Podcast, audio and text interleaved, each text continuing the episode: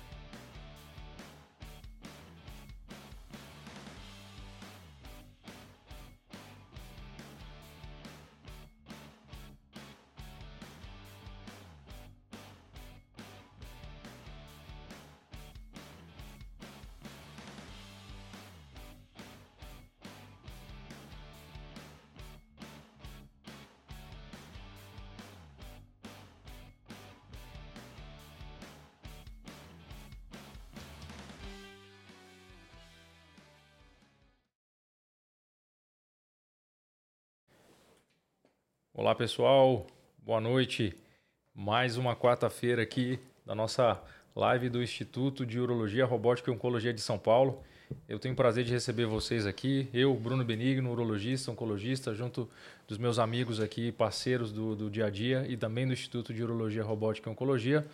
Doutor, Olá, pessoal. Boa noite. Eu sou o Paulo Maron, sou também da equipe aqui do Euro e também gostaria aqui de apresentar o Dr. José Eduardo que está conosco. maravilha. Doutor José Eduardo, já que você está com gancho, que a gente vai falar sobre o que hoje? Hoje nós vamos falar sobre o estadiamento do câncer de próstata. É, e vamos inclusive explicar o que é o estadiamento, começando pelo, pelo começo, né? Aham. E falaremos também sobre o tratamento do, do câncer de próstata. Perfeito. Então, só para dar um contexto para quem está nos assistindo, o que que é o estadiamento e em que momento ele acontece? Então, imagina que eh, esse paciente acabou de receber o diagnóstico de câncer de próstata. Então, ele já sabe que ele tem câncer, ele já sabe qual é o tipo de câncer e logo antes de escolher o tratamento, a gente precisa saber qual é a extensão do câncer, né? que tamanho, qual é a proporção dessa doença no organismo do, do indivíduo. Paulo, qual é a importância do estadiamento para o paciente em termos de o que, que ele deve esperar, né? as chances de cura, enfim, e qual é a importância desse, dessa palavra estadiamento para nós médicos? Né? Como é que a gente pode colocar isso para quem está nos assistindo? O estadiamento significa nada mais nada menos do que estudar o que está acontecendo naquele momento da doença no organismo. É daí que a gente vai triar o que, que o paciente eh, vai ter a atenção, a nossa atenção em relação ao que faremos naquele caso. Então, quando nós estamos estudando a situação da doença, nós queremos entender se a doença é ainda curável, é localizada, que tem um tratamento eficaz, ou se é uma doença que está avançada, por exemplo.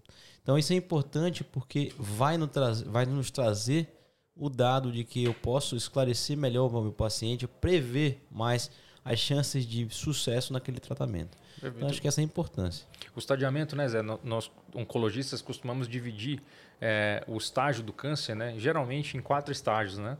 O estágio 1, um, que a doença está localizada na próstata. O estágio 2, em que a doença ela já rompeu os limites da próstata, a cápsula, que a gente chama da próstata. O estágio 3 é quando essa doença já infiltrou, além da cápsula da próstata, outros órgãos ao redor ali da, da próstata. E o estadiamento 4, que é um, um, cenário de metástase. E essa divisão é uma divisão que pra, praticamente é feita para a maioria das pessoas que descobrem um tumor sólido, né? que a gente chama um tumor de fígado, um tumor de pâncreas, um tumor de, de próstata. Isso é uma regra que vale para praticamente todo mundo que descobre o câncer de próstata. Zé, quando a gente está diante de um homem com, com estadiamento 1, então ele descobriu a doença no início e, e ela não saiu da próstata, né? É, quais são os exames que a gente costuma fazer para ter certeza de que a doença não saiu da próstata e para dizer em qual estágio esse homem se encontra no, no curso da doença? Bom, Bruno, é, auxilia nessa conclusão de que a doença está localizada só na próstata, e aí a gente tá, entra talvez numa, numa divisão um pouco anterior a pensar se ela saiu para outro órgão ou não, quer saber se ela está só ali na parte de dentro da próstata ou se ela está também já na superfície da próstata, querendo atingir algum outro órgão regional ali, porque isso vai interferir lá na frente se a gente for falar em cirurgia. Ajuda nós cirurgiões a planejarmos taticamente como é que vai ser a cirurgia. Então, acho que a ressonância de próstata que a gente comentou uh, umas semanas atrás é um exame que vai ajudar. Geralmente, ela já é feita antes do momento da biópsia, então a gente já chega nesse ponto, tendo alguma informação sobre doença exclusivamente dentro da próstata ou com sinais de extravasamento da cápsula, né, que acho que costuma ser esse o termo que vem escrito no laudo ali do, dos exames. E aí pensando em avaliar se outros órgãos estão comprometidos por um câncer de próstata que se soltou ali já da próstata, a gente pode pensar numa cintilografia óssea, que é o exame uhum. clássico feito para avaliar a parte óssea do corpo todo. Então, através desse exame, a gente consegue identificar se há em algum outro osso do corpo do paciente sinais que sugiram a presença de um câncer de próstata já espalhado, que a gente chama de metastático, certo? Outros exames que a gente pode fazer são, por exemplo, a tomografia de abdômen e pelve. A tomografia vai avaliar outros órgãos dentro da cavidade abdominal, como por exemplo metástases possíveis para o fígado e para outros órgãos ali dentro da cavidade, e cabe também ainda aí a tomografia de tórax para ver se tem alguma lesão uh, nos pulmões ou outras estruturas torácicas. Então acho que cintilografia e tomografias acabam complementando e em situações especiais que acho que a gente pode depois separar um tempo PET. qualquer coisa, o PET scan, PET CT que é um exame aí mais moderno que está sendo bastante utilizado aqui na prática, principalmente para os pacientes onde a gente sabe que tem um risco maior de ter comprometimento de outros órgãos, os pacientes de alto risco. Perfeito. eu vou deixar esse, essa bola para o Paulo depois aqui, mas pode falar, Paulo, que eu vou mostrar um pouquinho da anatomia aqui. Da, Perfeito. É, entender. Eu, eu, eu ia te puxar esse gancho porque acho que é importante falar, né, quando a gente fala do estadiamento, por que, que a gente tem que investigar e o que, que a gente tem que investigar. Uhum. Né? Quando a gente fala do exame de cintilografia, por que, que a gente tem que fazer esse exame no câncer de próstata? Porque a gente não faz esse, esse exame em outro tipo de câncer? E aí vai. Acho que essa explicação você consegue mostrar muito bem Bom, na imagem, eu, né? Eu vou ilustrar aqui, ó, para vocês, vocês verem. Então, aqui, é, deixa eu só colocar aqui a anatomia, pronto. Então, é, só dar um zoom out aqui para vocês entenderem o contexto da anatomia masculina, né? Então, aqui a gente está vendo claramente o pênis, o testículo, e aqui é uma visão lateral. Então, a gente cortou aqui o, o corpo do homem, né? né? Nesse sentido, no meio. Então, é possível ver aqui, a, nesse, onde está marcado em verde, a uretra do homem. Tá? Toda essa parte que vocês estão vendo aqui em verde é a uretra do homem. E essa, e essa estrutura aqui em forma de castanha, né? parece um peão, é a próstata. Né? A gente já colocou isso aqui em outros vídeos, então fica é só um lembrete. E a uretra está passando aqui no meio. Então, imagina que esse homem, eu vou desenhar aqui dois nódulos possíveis. Esse primeiro nódulo aqui, eu vou desenhar bem na parte de fora da próstata. Ó. Então, veja esse nódulo aqui, que ele já está na parte de fora da próstata, rompeu a cápsula o prognóstico, né, a chance de cura desse homem é um pouco menor do que um homem que descobre um tumor maior, mas dentro da próstata, por exemplo. Aqui a gente não está falando de agressividade, tem outros fatores, tá? A gente está dissecando aqui é, fator por fator, mas no é, quesito... A localização, tá... né, Isso, a localização especificamente. Claro que um homem pode ter um tumor aqui dentro e ser extremamente agressivo e esse tumor também ter menos chance de cura, mas em termos de localização, esse aqui é um tumor que tem uma chance é, maior de cura do que esse outro aqui. Já esse outro tumor aqui, que eu vou desenhar, olha, veja, na transição entre a próstata e a bexiga, Um homem pode ter um tumor aqui próximo do esfíncter urinário, ou ele pode ter um tumor que já deu metástase aqui para a região da bacia. Então, vou, vou, esse, então vejam, vejam só que eu desenhei para vocês aqui algumas situações que são completamente diferentes. Para esse homem aqui, a gente está falando de estadiamento 1. Para esse homem aqui, a gente está falando já de um estadiamento 2. Olha, veja, a, a doença já rompeu a cápsula da próstata aqui, ó. Esse homem aqui já até invadiu os nervos, né, que passam aqui ao redor, ao redor da próstata, e esse outro aqui já invadiu a bexiga. E depois eu quero voltar aqui, Paulo, é, para a gente falar em, na, a respeito do tratamento, né, porque a localização dessa lesão também pode dizer o risco desse homem ter incontinência urinária ou até mesmo impotência. Mas vamos voltar a esse gancho do estadiamento. Então, o Zé puxou o assunto do PET, em que situação que você fica satisfeito com o estadiamento tradicional, cintilografia, tomografia e ressonância? Em que situações você vai além e quer entender um pouco melhor? Muito bem. É, só voltando um pouco na relação da anatomia, né? Esses tumores que você mostrou, a gente consegue ver muito bem, por exemplo, com a ressonância. Então é um exame que, por mais que você tenha feito na biópsia, ele vai trazer informações a respeito do tratamento. Então, para a cirurgia, como, como o Dr. José comentou, ou para um tratamento com radioterapia ou outros tratamentos, a gente consegue entender se é uma doença que exige um tratamento mais invasivo e agressivo ou não. Então é só um gancho em relação ao exame em si. Sobre o PET scan, né, que é um exame que vem crescendo muito, ele traz aí mais informações para a gente do que uma cintilografia óssea, do que uma tomografia em si. Então, ele é um exame que tem uma sensibilidade, uma, uma especificidade, uma acurácia maior de detectar doenças que esses exames não teriam visto. Vou colocar aqui na tela para quem quiser acompanhar o que, que é o, o PET scan. Então, aqui, esse que o, o Paulo está falando, né? Aqui é o PET scan. Só para deixar claro aqui, Paulo. Perfeito. Lembrar, o PET scan ele pode ser feito auxiliado pela tomografia ou pela ressonância, né? Então, a gente tem imagem que provavelmente deve ser uma tomografia. E, e, e ele, e ele vai captar as células do prostáticas que foram para fora da próstata, que eles leem como se fosse um, um aspecto de células que é, é, consomem aquele marcador que a gente injeta, como se fosse um contraste, e ele capta aquilo e a gente fica sabendo com maior detalhe sobre essa questão da, das lesões à distância da próstata. Então, quando tem aquele paciente que tem doenças mais agressivas do ponto de vista de biópsia, ou quando ele tem um PSA muito alto, são doenças consideradas de alto risco de metástases e de, de recidivas após o tratamento. Eu imagino que hoje, né, todos nós pensamos que a cintilografia talvez não seja mais suficiente, a gente vai partir para um, um, um, PET, por exemplo, como um exame. Então, só para organizar para quem está assistindo, Zé, é, é correto dizer então, se um homem chega, descobriu a doença no início, a doença tem baixa agressividade, e o PSA dele é baixo, o toque dele é normal, não é necessário fazer um, um, PET, por exemplo, né? Então é uma dúvida que a gente escuta sempre. Doutor, Muito... não vou fazer um PET? E muitas vezes esse paciente não precisa fazer nenhum exame a mais, né? É um Isso. diagnóstico clínico com biópsia e, e partir para o tratamento. Uhum. É, é, por exemplo, respondendo a sua pergunta, eu vou já exemplificar, por exemplo, uma situação de um paciente com PSA 4,5, 5, que fez uma biópsia de próstata e veio ali com um Gleason 6, né, o resultado uhum. da biópsia. Uh, se esse paciente não tiver nenhuma alteração de toque retal, também além desses padrões que eu comentei, ele, por exemplo, pode escapar de outro exame complementar, porque a gente sabe que a chance dele ter sinal de doença fora da próstata é muito pequena. E aí não se justifica a realização de um PET, por exemplo. Tá? Então, e muito. Pequena, né? Menos de 5%. Sim, sim, menos de 5%. Então, só, só às vezes tem alguém ouvindo aqui falando, pô, eu fui numa consulta e não me pediram mais não nenhum pediram exame, PET, não né? me pediram PET e o médico está errado. Não, não está errado. É que a doença é entendida como uma doença de baixo risco ou muito baixo risco são poucos fragmentos, como a gente já comentou, e aí não há necessidade de passar por um exame desse, porque a, por um exame desse, porque a chance de ter um comprometimento fora da próstata é muito pequeno e não justifica o exame.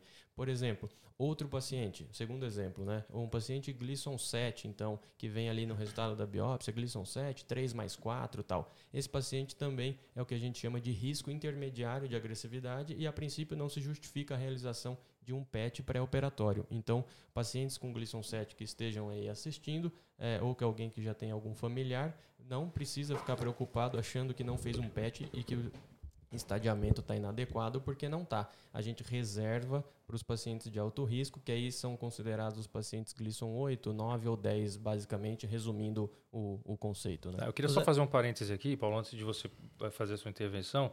Eu acho que vale a pena a gente explicar um pouquinho, em dois minutos, o que é o Gleason. Né? Então, o Gleason é uma escala de agressividade. Então, imagina que aqui eu estou desenhando para vocês a próstata, em verde a área do tumor, onde dois fragmentos aqui da próstata acertaram o tumor e esses outros fragmentos aqui não pegaram o tumor. Então, esses fragmentos eles não vão ver com o resultado de câncer.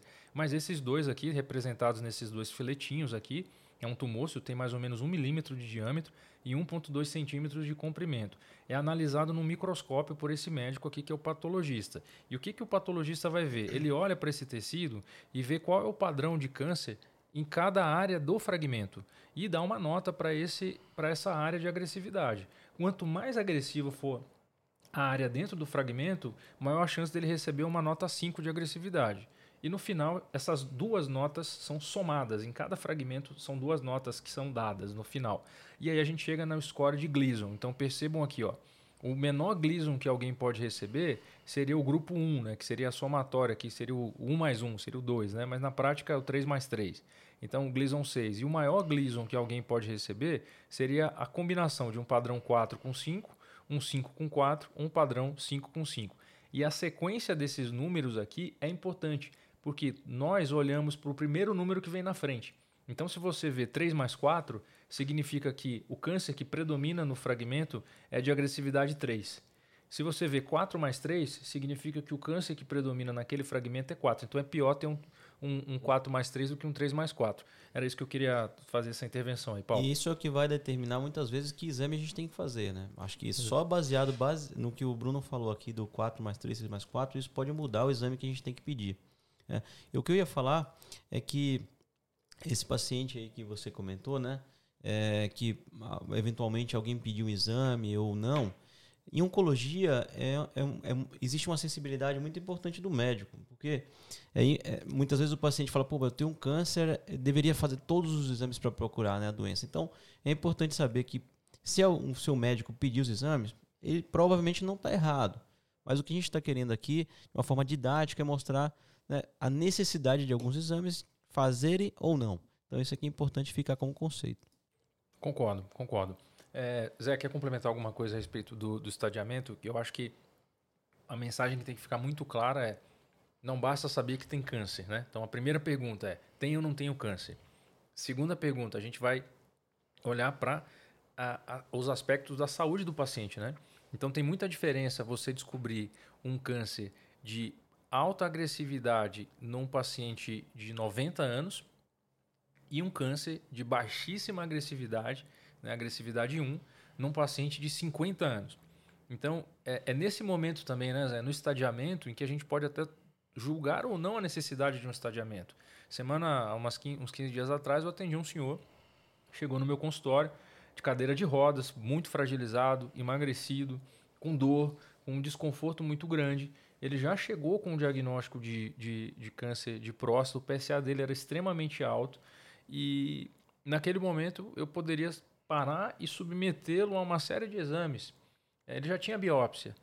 Provavelmente ele tem outros focos de doença numa situação como aquela.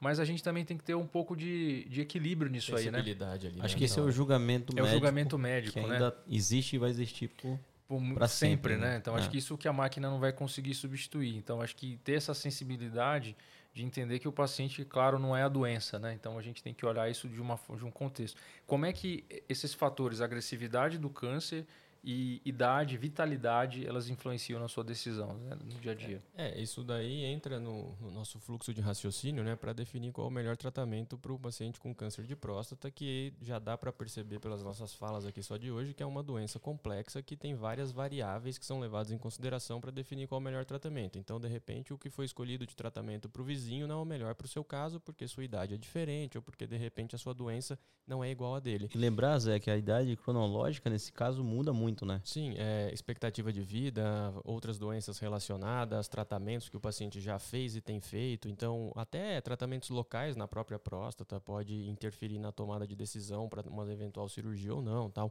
Então, por exemplo, um paciente com uma doença de baixo risco é, jovem pode ter um tratamento diferente de um senhor de 80 anos, como você comentou. Então, um talvez passe por uma cirurgia, o outro possivelmente vai ser acompanhado e não vai fazer nenhum procedimento e vai fazer poucos exames, inclusive. Então, a gente monta esse quebra-cabeça para tentar entender, junto com aquele paciente, com a família, com as expectativas deles, qual vai ser a melhor opção num pool aí de possibilidades que a gente tem. Por exemplo, o paciente com doença inicial talvez tenha aí uns cinco tipos ou mais de tratamento que ele pode fazer. É, paciente com doença agressiva, você já fica mais restrito a duas ou três opções, talvez.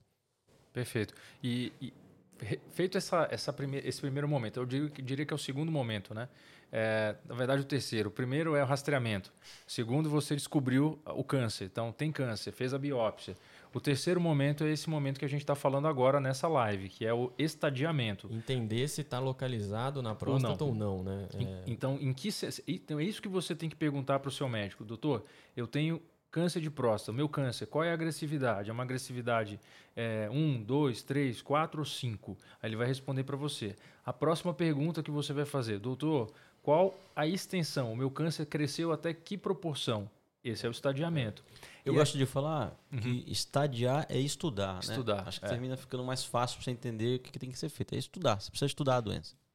E, e o, o outro ponto importante é que uma vez que eu sei o estágio em que o câncer foi descoberto, aí eu vou combinar as formas de tratamento.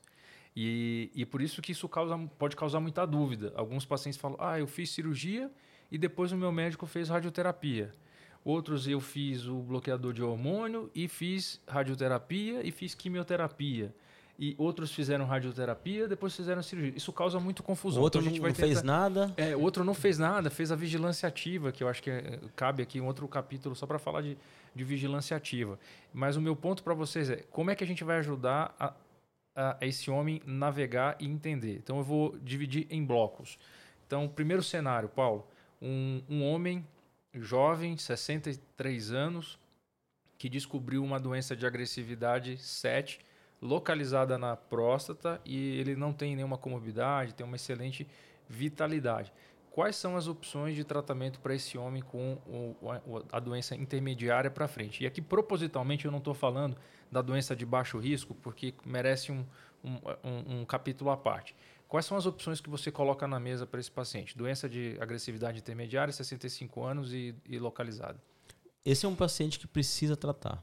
Né? Esse não, não é aquele paciente que você simplesmente vai é, dar opções de acompanhamento, opções mais brandas. acho que você precisa ser um pouco mais invasivo e, e você precisa determinar um tratamento efetivo nele.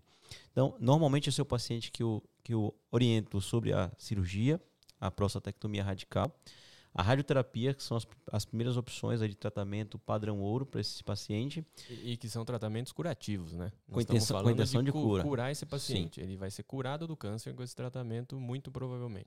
Sim, aí tem outras variáveis que a gente vai considerando, conversando com o paciente, que tem algumas alternativas de tratamento, por exemplo, aqueles tratamentos locais, mas não, não são primeiras opções que eu coloco na mesa para esse paciente. Então, basicamente, a gente pode dizer, Doença localizada, a gente está entre dois caminhos, né? cirurgia ou radioterapia. Zé, agora eu vou avançando um pouco mais nesse cenário, né? Eu ainda não vou colocar muita complicação, mas vamos, vamos deixar aqui um homem de 75 anos, já tem uma pressão alta, um diabetes, e a pressão alta dele não é muito bem controlada. Às vezes ele toma um remédio, às vezes ele não toma. Ele tem aquela síndrome metabólica, ronca, está um pouquinho acima do peso. E ele descobriu uma doença de agressividade um pouco mais alta, aqui eu já vou colocar um Gleason 8, né, que seria no estadiamento um nível 3 ali, e já tem um nódulo fora da próstata, a ressonância fala ali que rompeu a cápsula, mas não, não espalhou. Então, a gente pode dizer que é uma doença localmente avançada ali, o estadiamento 2. Como é que você já encara esse com as opções aí de tratamento? É, primeiro é um paciente que, em relação ao paciente do Paulo, ele tem uma expectativa de vida menor certo? Ele com 75 anos, tem 12 anos a mais, tem comorbidades, então ele tem uma expectativa de vida menor e ele tem uma doença. Isso que... independente do câncer, deixando claro. Exato, a gente não está falando. É, é, nem chegamos na parte nem, do câncer. Nem chegamos na parte do câncer. A gente já vê que o prognóstico desse paciente é um pouco. não é tão bom quanto o do outro, né? Uhum. É, Aí vamos olhar para a doença específica, para a próstata. Então é uma doença mais agressiva, um, uma nota 8 aí, um Gleason 8, né? Que a gente sabe que é pior comparado com os outros, e ali localmente na próstata já tem sinais de que a doença não está se comportando bem. Ela vem evoluindo rapidamente e já está querendo sair ou já saiu da cápsula prostática, recebendo aí esse nome técnico que a gente fala de localmente avançado, né? Porque ela ainda está ali naquele local da próstata, mas já está uh, com uma tendência mais rápida de evoluir. Zé, só para só o pessoal entender, né? Por que, que quando rompe a cápsula ela é mais avançada, né?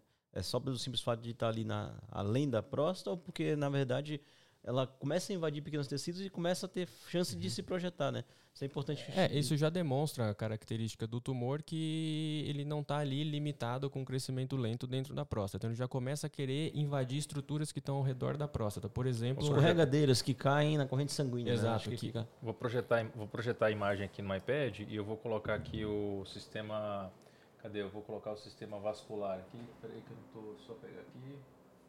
Linfático, respiratório, endócrino.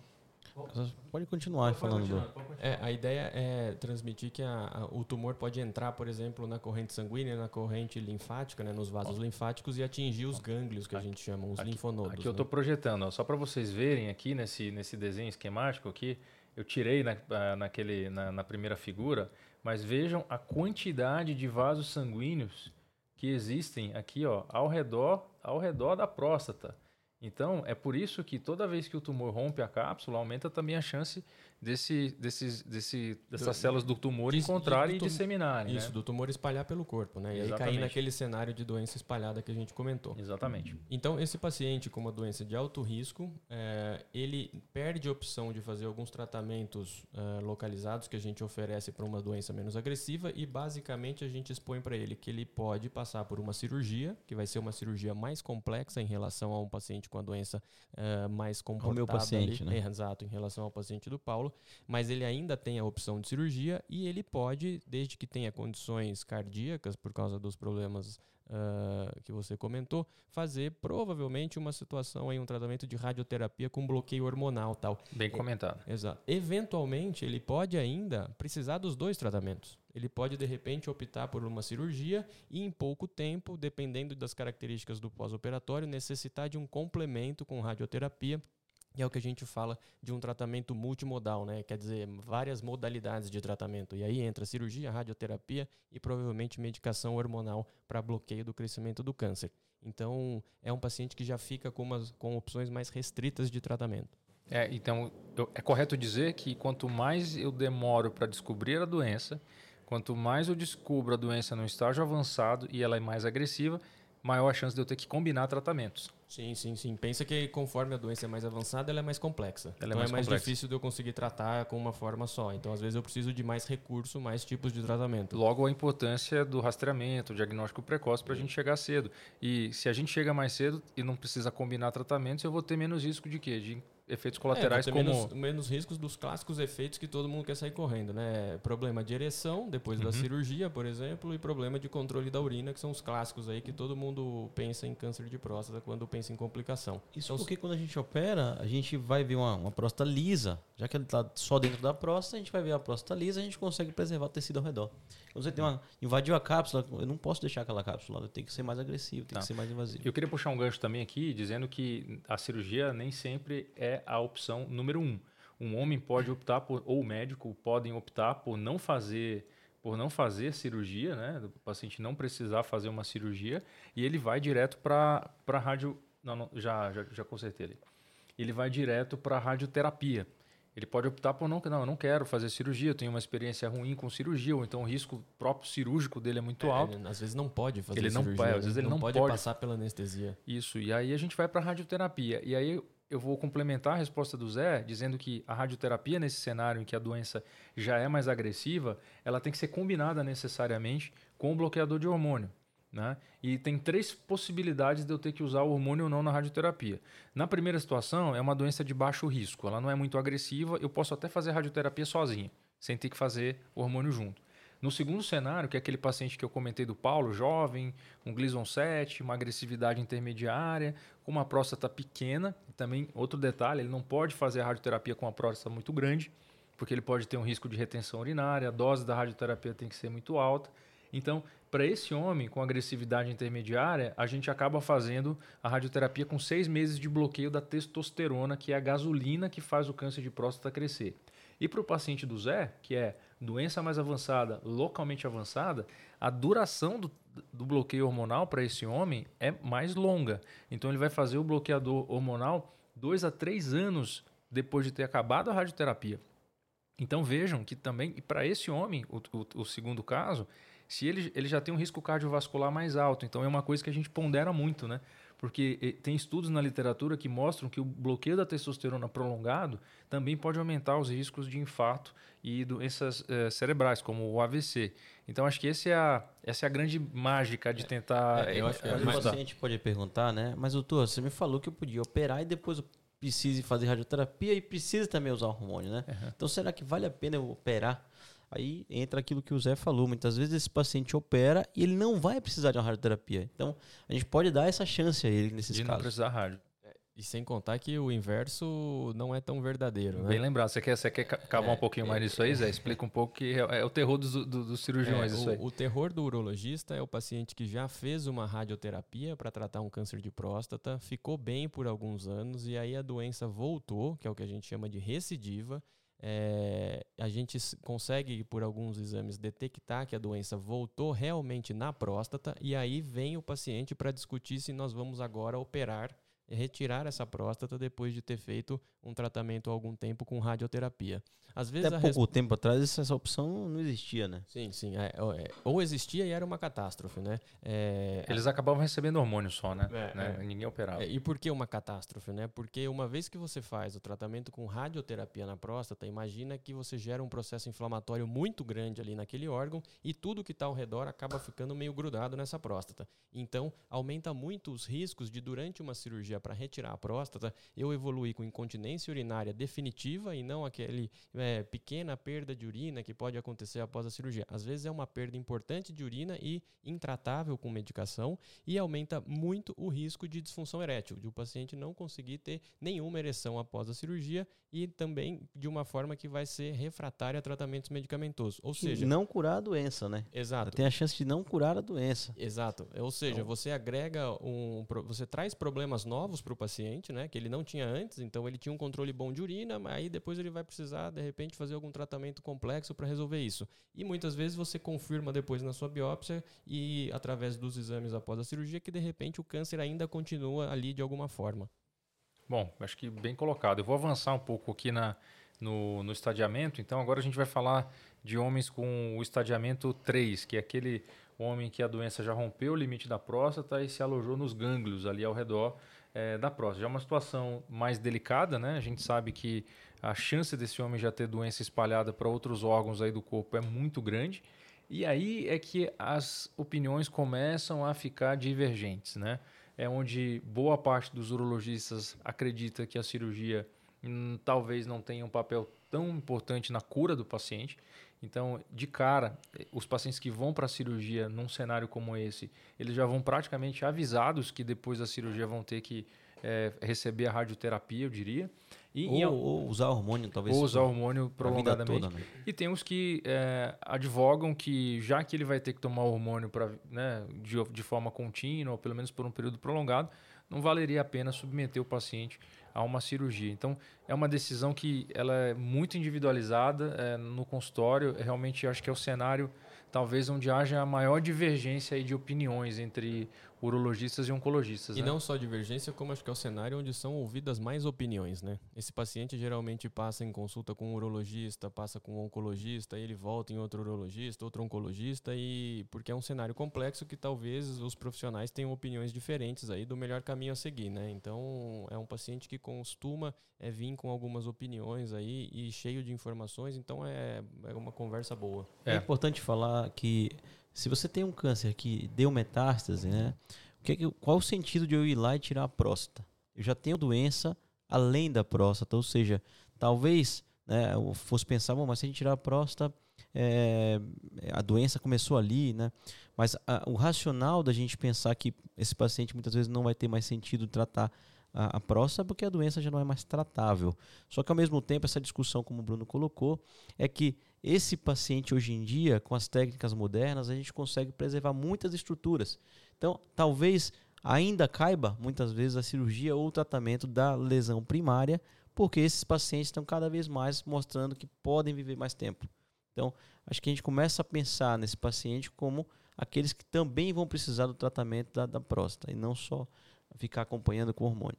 E outro ponto é que tem avançado nesse cenário é cada vez mais ganhando espaço a, a intensificação do bloqueio. O que, que eu quero dizer com isso? Ah, tradicionalmente, o bloqueio da testosterona era feito só ou com a cirurgia de remoção do testículo, que é pouco realizado hoje no, enfim, em grandes centros, que é a orquiectomia, que tira a testosterona do corpo.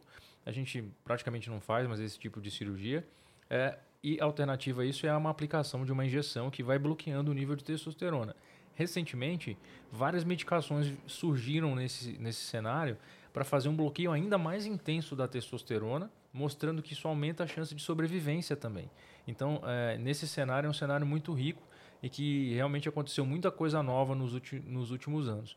Acho que do ponto de vista do, do bloqueio hormonal, terapia local, como eu falei antes e vocês confirmaram, é, há muita divergência, né?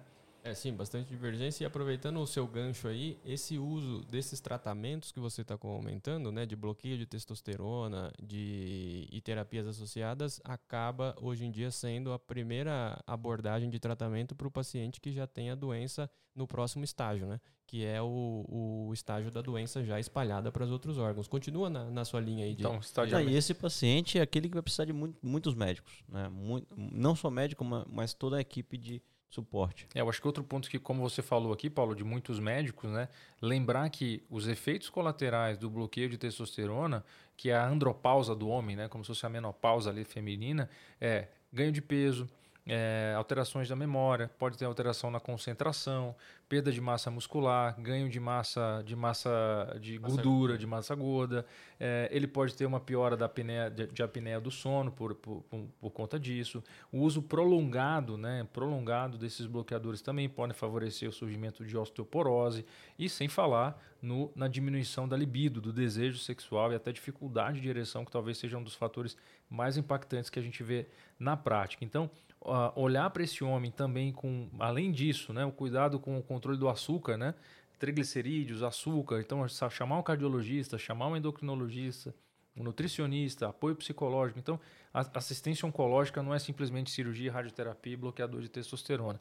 É muito mais do que isso. E já puxando o gancho que o Zé trouxe, estadiamento 4, Zé, explica para gente o que, que é o estadiamento 4, né? E onde pode, quais são os principais locais onde essas metástases, né, esses focos de doença se implantam. O, o estadiamento 4 é a doença que a gente comentou, já espalhada pelo corpo, detectada a partir de exames, que aí entram aqueles que a gente comentou no, no começo da conversa aqui, né? Cintilografia, tomografia e, eventualmente, o, o PET scan, né?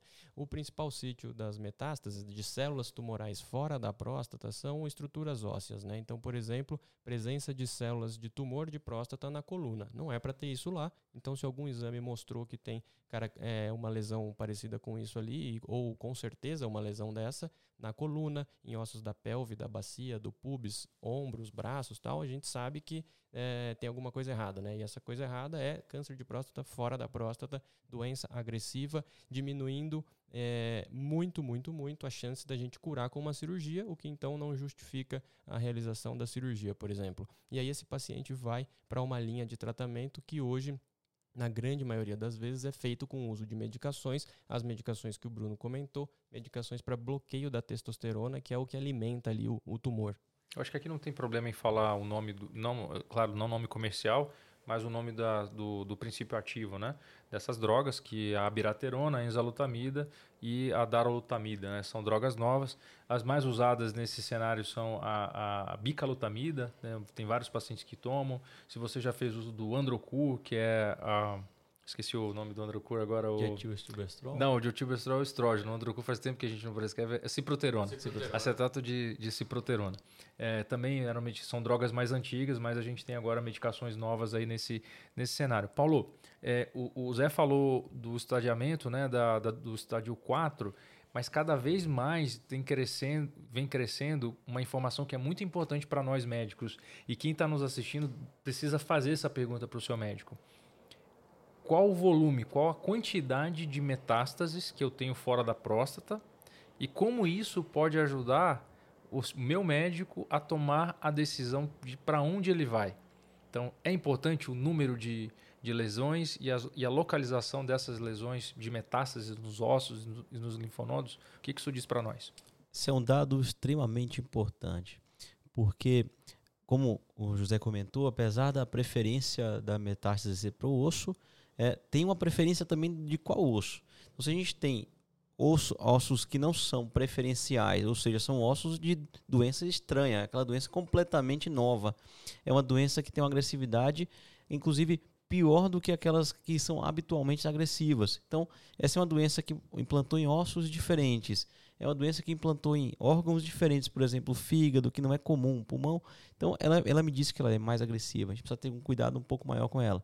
Além disso, se eu tenho uma quantidade muito grande de metástases nos ossos, eu também preciso considerar que essa é uma doença mais agressiva. E aí eu tenho que pensar em várias formas de tratamento. E eu, nesse momento, é a escolha que eu posso pensar é numa quimioterapia. Então, talvez isso traga para a gente.